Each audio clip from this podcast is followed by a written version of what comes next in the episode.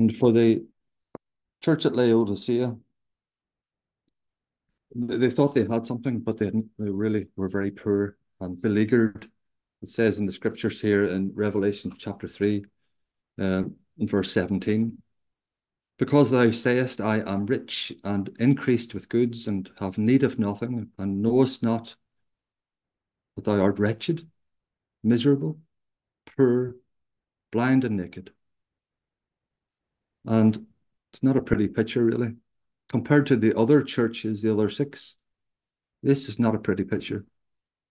And of course, the Lord always has the answer, doesn't he? The Lord has the answer for us today. The Lord has the answer for the church, and the Lord's answer for the church. Hospital. The Lord's answer, his counsel is, his remedy is, I counsel thee to buy of me a gold tried in the fire, the gold that is the trial of our faith, which is much more precious than gold. That thou mayest rich and white raiment, that thou mayest be clothed. And how wonderful it is that for those of us who know the Lord and are saved, that we have that white raiment. We have the Lord's righteousness. Like in the book of Ruth, when Ruth came to Boaz, she said to Boaz, I am Ruth, thine handmaid. Spread therefore thy skirt or thy robes over thine handmaid, for thou art a nearer kinsman, a near kinsman. And the Lord does spread his robe of righteousness over us. And when we come, uh, as we're going to come to the Lord in prayer, the Lord God does not see our unrighteousness, but he sees the Lord's righteousness, which we have imputed unto us, as Rick Cross told us a few days ago. And it's so wonderful that we have, as patients, like in a hospital, we have the remedy that the Lord gives us. It's interesting too. The Lord says, Buy of me gold. Buy, buy, buy? How can we buy? But as Isaiah the prophet says, we're buying without money and without price because the Lord paid the price. The price is already paid. The Lord did it all. He says, Anoint thine eyes with eye salve, that thou mayest see the Holy Spirit, the work of the Holy Spirit in our lives that enables us with His anointing to be able to see, to see in the scriptures what the Lord is saying to us, to be able to see what's happening in the world, to see with a clearer vision what the Lord is doing, what the Lord is saying. As many as I love, I rebuke and chasten. Be zealous, therefore, and repent. And this verse 20 is the one I just wanted to uh, concentrate on, well, for a minute or two. Behold, I stand at the door. After the Lord saying all that to the church at Laodicea, all that they were wretched and miserable and poor and blind and naked, and the remedy he gives. After all that, the Lord still, still stands at the door wanted to come in. Isn't his mercy so wonderful? Isn't he so wonderful and gracious? As it says in the scriptures, the Lord is merciful and gracious, slow to anger, and plenteous in mercy. How wonderful is our Lord that he would stand at the door. And how much of a reproach is it to the church that the Lord is outside? He's outside and he has to knock to come in. But, says the Lord, behold, I stand at the door and knock.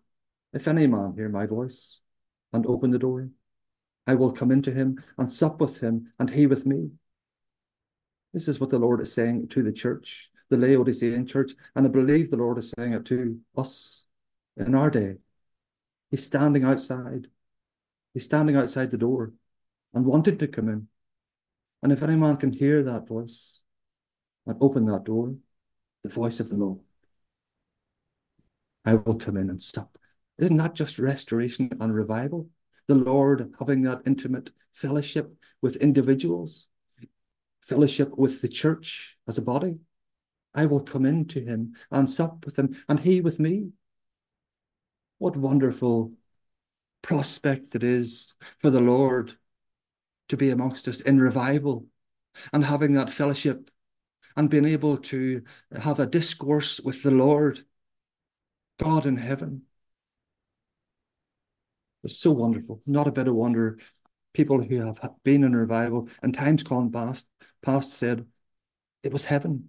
A little piece of heaven came down. The Lord coming down amongst us.